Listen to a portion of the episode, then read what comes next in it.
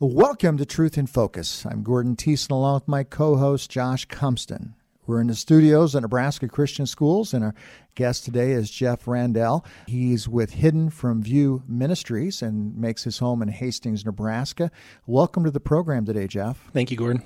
So, Jeff, I'd like you to tell our listeners how they can connect with you and how they can find out more about your ministry people can go to jeffandhannah.com or hiddenfromview.com and find out about our ministry that we speak to parents and students regarding dating and relationships. We also talk about biblical sexual issues, and we speak at high schools, conferences, camps, and other retreats, specifically on the area of dating, and we really want to see that subject restored with parents and students. Are most of your seminars or talks are they in Nebraska, the central Nebraska area? I mean, how how much travel do you guys do during the year? Yeah, that's correct, Gordon. We actually are quite busy in south central Nebraska, although our ministry also focuses on mentoring. We personally mentor several students and work also after our events to help students find adult mentors within their churches mm-hmm. to help them along in the challenges of life. And that's taken up quite a bit of our time recently. And you also serve part time in a church at Hastings, is that correct? And, and what role do you have there? Yes, I'm an associate pastor at Grace Life Fellowship in Hastings as pastor of small groups. I oversee the training and leading of our leaders and also the facilitation of our groups writing curriculum. Jeff, your message today on trials, you know, something that you wouldn't have known was, was really how, how timely that message was for our school and for some of the students of our school. How, how did you come to that decision to speak on trials, and why is it important for, for us as Christians to hear that message? As I was preparing the message for today, I was feeling convicted to share on prayer, and then just last night changed the message to trials. I was thinking about the word from 2 Corinthians where Paul is talking about sharing abundantly in Christ's sufferings, and so through Christ we also share abundantly in comfort because trials are universal, a message on trials is always applicable, even to high school students. They're facing issues and trials every day. And so, what I taught this morning was that trials are inevitable, they're always going to come, they're innumerable, there will always be many, and they're also necessary. God uses those trials for our good and for His glory. Let's join Jeff with today's message. I will be the first one to tell you that technology is not my greatest skill or interest in life, but perhaps you enjoy it. And was fortunate to be able to upgrade my phone earlier this year, the big upgrade, and went from the old flip phone to the smartphone. Now you can tell I've been living in, in the past for quite a while, so upgraded to the smartphone. And as any smartphone user knows, it's good to integrate your smartphone with your computer, right? And so I plugged my new phone into my computer for the first time, and it asked me a very important question Do I want to install this phone or restore this phone? And I was thinking, install or restore? Well, everyone needs restoration, right? Restoring seems to be a good thing to do, and it even had my last name on it. It said Restore Randell iPhone, and I thought, that's probably the one that I should choose. So I did. Your groans tell the remainder of that story because you know that when I upgraded my phone, my wife also upgraded her phone. And she had already installed her phone on our computer. And so by clicking Restore Randell phone, I just now created a duplicate of my wife's phone in my phone. And so throughout the day, as I began to use my phone, I realized that there are a lot of people on my phone who now I don't even know. And a lot of messages that I had never typed. And so you know that I completely erased my phone and installed my wife's phone on my phone. So now we had two wife phones in our family. This was obviously a trial. And I want to talk to you today about trials. Now, you know that there's way worse trials in life than just deleting your entire well maybe you don't. Did you know that there's worse trials in life than deleting your entire phone contents? Did you know that? Okay some of you didn't know that but i'm, I'm going to tell you today that there are worse trials. Now i had another technology trial and it happened just two days ago. It was with my ipad. I used this as, our, as kind of my primary computer and i went down to my office and i was about to check on a very very important keynote that I had produced. And so you know that recently it was also time to upgrade, update, is it update? Update my iPad. And so I had updated it a couple months ago and had not needed to use Keynote since then. And so I sat down in my office ready for a productive day, I opened up Keynote, and it informed me there are no presentations. Well, I argued a little bit. You know, there are presentations. There's about eight or nine very important presentations here. And again, it said there are no presentations. And so I thought, surely this is a great opportunity to consult the cloud. The cloud knows all, the cloud stores all, right? The cloud keeps record of all, and the cloud surely managed my backup duties for me. After consulting the cloud, it had bad news. It also had no presentations. Why? Because I had turned off the iCloud backup system to my iPad so that I could back up the entire contents of my phone. This was a trial. Thankfully, however, I will put you at ease and you will all sleep well tonight, knowing that my iPhone had synced with my iPad miraculously, and it had all nine presentations on it. After switching one switch, I'm not sure which one it was, by luck, chance, or anything else, my presentations were miraculously restored, and my life could go on as if I had never faced a trial. Man, technology. So you can tell that I'm using my uh, iPad here in a very high tech way this morning as a clock telling me when I need to finish. All right? So you can tell that I'm not very adept at technology. But I do want to talk to you about the truth about trials. So as you're taking notes there, if you want to title your message, The Truth About Trials, I want to tell you the truth about trials, and there's a very particular reason that I want to talk about trials today. And that's because prior to chapel service this morning, you know that I came around and asked you, What trial are you facing today? Or which trial would you choose to be eliminated today if you could choose any trial? And here are your responses. You said this morning that your greatest trial today is school. All right, so we dug a little bit deeper, guys, right? Out of that came computer class. Grades are a trial for you today. Someone who's listened to my chapel message before said sin, the number one problem facing youth today.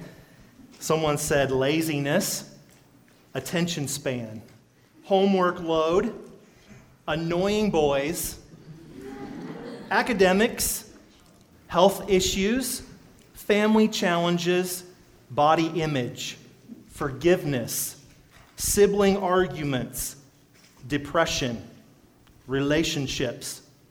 It's freezing outside.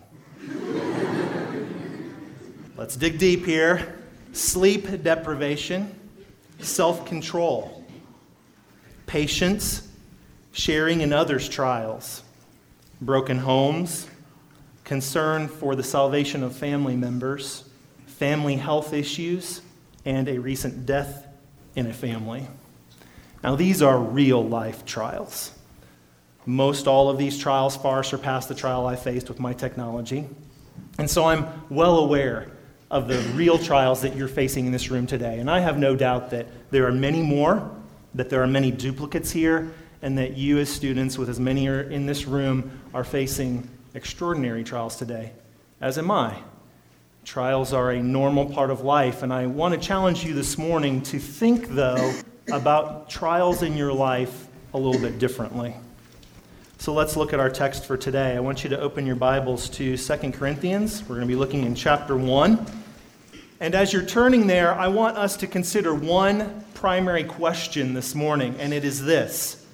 It's borrowed from a book written by Paul Tripp, and he asked in this book, Where do you feel like you are beyond your ability to endure today? Today, is there a trial that you are facing where you feel like you are beyond your ability to endure, to persevere through that trial? Perhaps you can think of one now and use that trial as I teach you this message to think about how can I possibly endure this trial? It's overwhelming, it's serious, it's having an effect on me or others around me.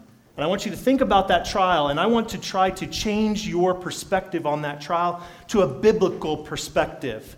Where do you feel like you are beyond your ability to endure? So let's read out of 2 Corinthians chapter 1, starting in verse 3. And it's going to be a significant portion of text, and then we're going to talk about a shorter portion. Starting in verse 3 Blessed be the God and Father of our Lord Jesus Christ, the Father of mercies and God of all comfort, who comforts us in all our affliction, so that we may be able to comfort those who are in any affliction, with the comfort with which we ourselves are comforted by God. There's a repetitious word here that you start to notice clearly. For as we share abundantly in Christ's sufferings, so through Christ we share abundantly in comfort too. If we are afflicted, it is for your comfort and salvation. And if we are comforted, it is for your comfort, which you experience when you patiently endure the same sufferings that we suffer. Our hope for you is unshaken, for we know that as you share in our sufferings, you will also share in our comfort. For we do not want you to be ignorant, brothers, of the affliction we experienced in Asia. For we were so utterly burdened beyond our strength that we despaired of life itself. Indeed, we felt that we had received the sentence of death, but that was to make us rely not on ourselves, but on God who raises the dead. He delivered us from such a deadly peril, and He will deliver us. On Him we have set our hope that He will deliver us again. You also must help us by prayer, so that many will give thanks on our behalf for the blessing granted us through the prayers of many. Verses 3 through 11. So, I want to talk about trials in several ways this morning. And first thing I want to teach you this morning is, is that trials are inevitable, they are innumerable, and they are necessary. See, as humans, we naturally want to be out of trials. But if we just think of trials as negative things in our lives, things to get out of, then we don't fully understand what trials are. You see, trials are circumstances that God allows in our life in order to change us. They can be positive and still be a trial. What if you just got a big scholarship to a university? That's a trial. You have to choose how you're going to use that scholarship. The trial contained within that scholarship award could be pride, it could also be humility. You see, every circumstance in our life brings about a response from us, and trials do that quite well. They reveal the condition of our heart, which we're going to talk about in a moment. But these trials that we face, they're inevitable. We will face them. No one is immune. I pushed on some of you this morning for a harder answer. You had a hard time coming up with a trial, and so I said, Oh, so you have a perfect life. Of course, that's not true. We all face trials. James 1 2 refers to this when he says, Count it all joy, my brothers, when you meet trials of various kinds. They are inevitable. You cannot escape trials, you will have them. We know also, though, that trials are innumerable, they're countless. They will come in seasons of life, and often there will be many. My guess is that if I sat down with each one of you, you could come up with a list of many trials this morning. Verse 5 suggests that trials are innumerable, for as we share abundantly in Christ's sufferings, so through Christ we share abundantly in comfort too. For as we share abundantly in Christ's sufferings, how many? Abundant trials. That's not just one per day, there's not a quota. God doesn't just say, Well, I'm going to give you two trials today. There are many. There are many trials. Winning the lottery could be a trial. How are you going to use those funds? What pressures now will you face having this financial so called success? That is a trial, it's inevitable, and there are many of them. They're abundant. But trials, I would argue, from the Bible are also necessary. I would argue that God brings trials into your life for your good and ultimately for His glory. Now, I think right there we have a challenge to disbelieve something about God. The culture wants to paint God as loving and only interested in our good, but the way that we define good is too limited. You see, God knows what is good for us beyond what we know that is good.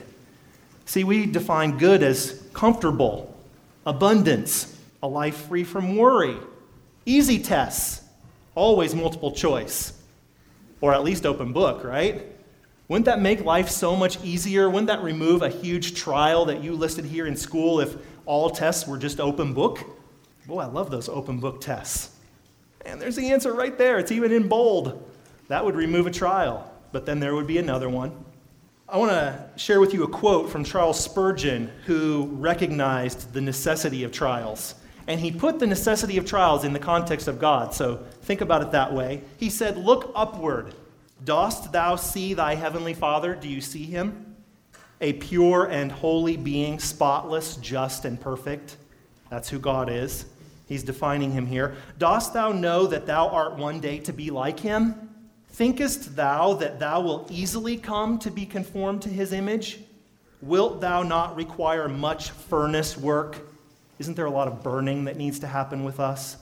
Much grinding in the mill of trouble, much breaking in the pestle in the mortar of affliction, much being broken under the wheels of agony. Thinkest thou it will be an easy thing for thy heart to become as pure as God is? Dost thou think thou canst so soon get rid of thy corruptions and become perfect, even as thy Father which is in heaven is perfect? You see, should holiness be simple to obtain? Or maybe the question is is holiness easy to obtain? Does Scripture paint a picture that once you become a true believer, that the Christian life is a life of simplicity, ease, and comfort?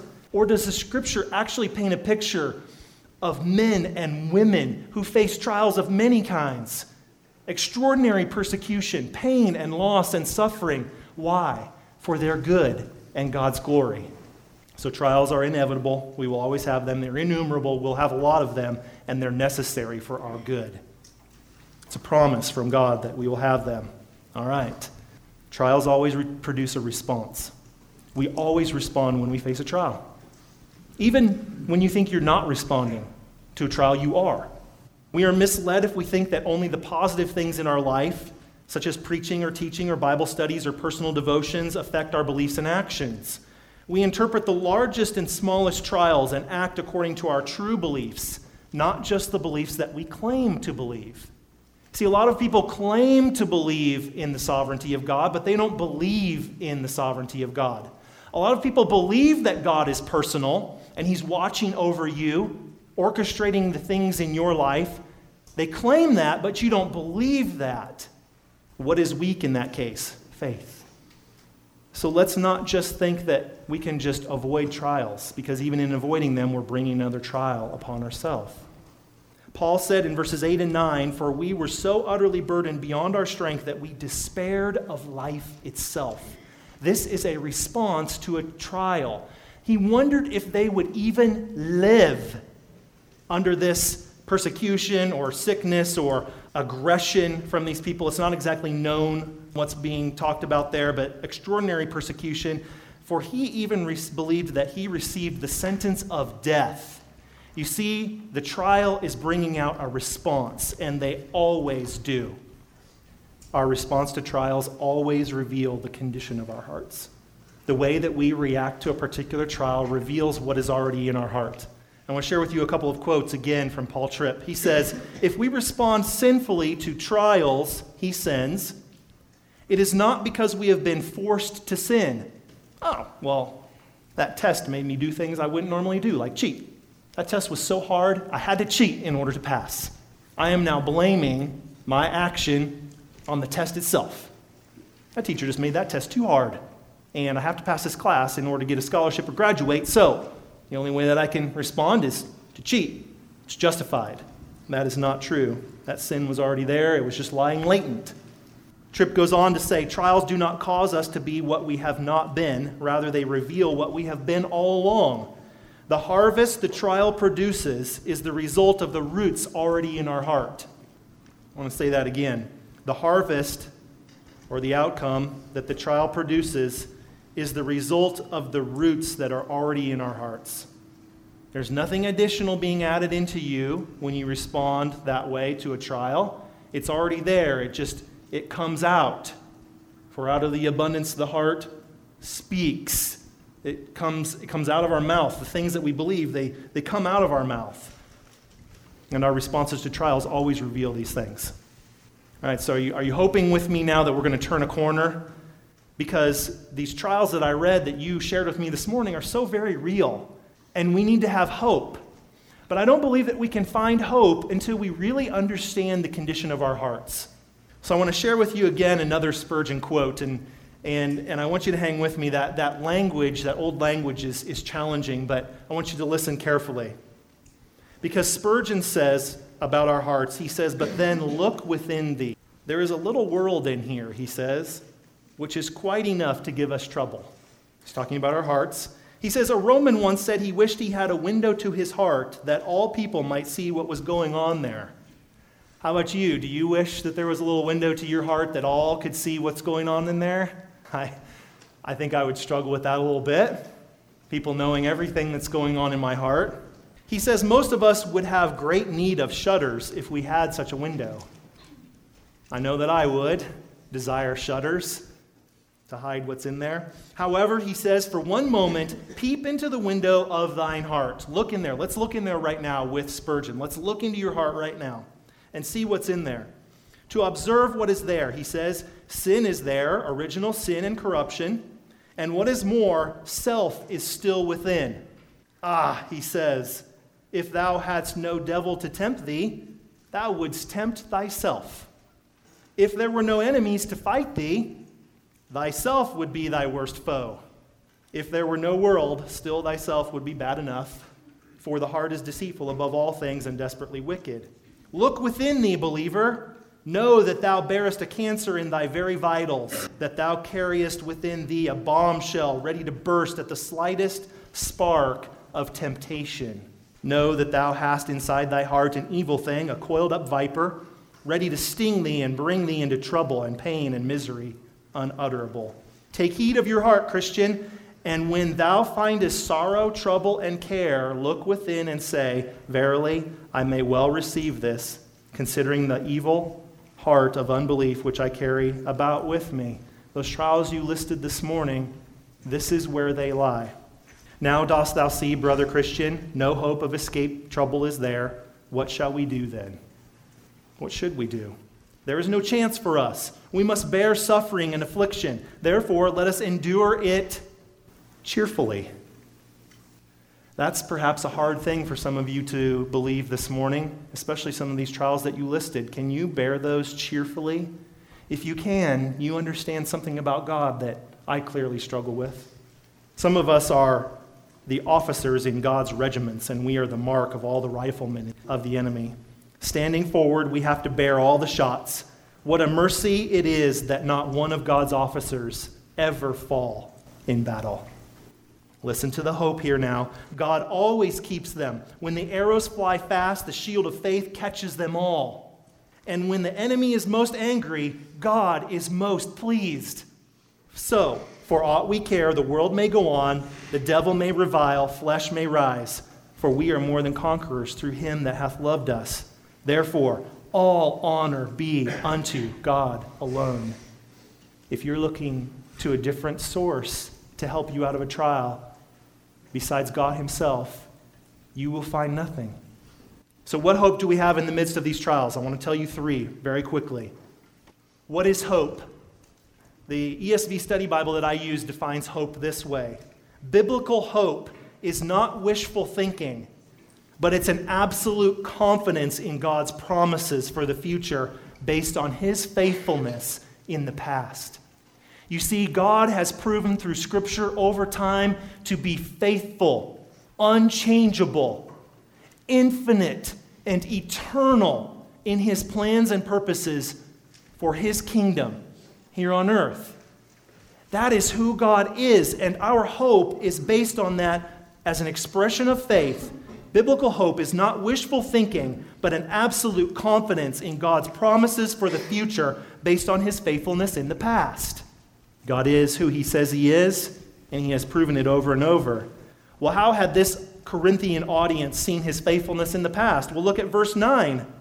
Indeed, we felt that we had received the sentence of death, but that was to make us rely not on ourselves, but on God who raises the dead. They had seen God perform a miracle beyond all miracles in raising those who had already gone on to death back to absolute life. That should give us great, great hope that this is the God who is watching over us today.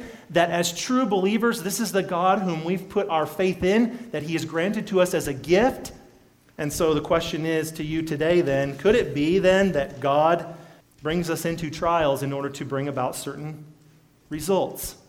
Could it be that God takes away something of great value from you to expose your idols and cause us to cling to His worth? Could it be that God gives us something of great value to display His generosity and personal kindness?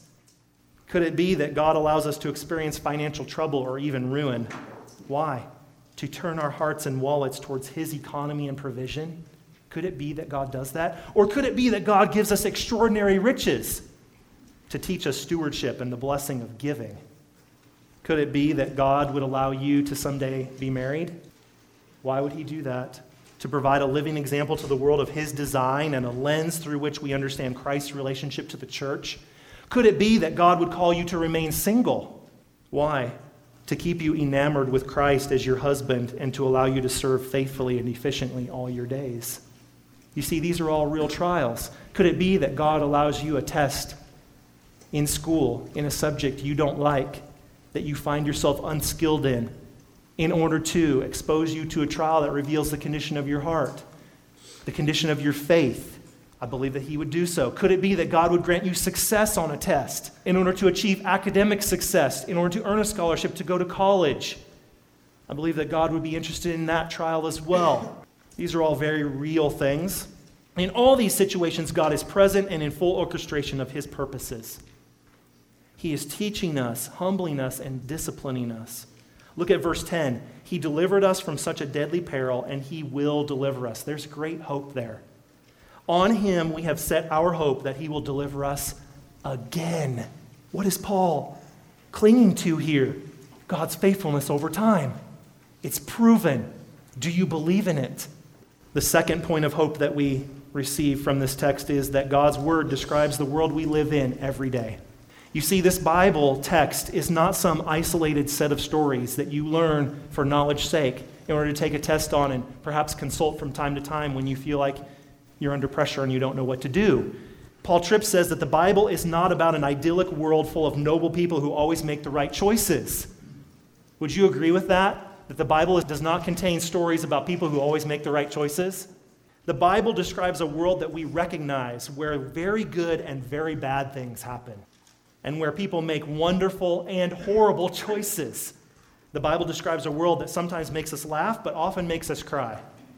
It's the world that we live in, and His Word is provided for us in order to learn it and learn from people who have gone through these situations.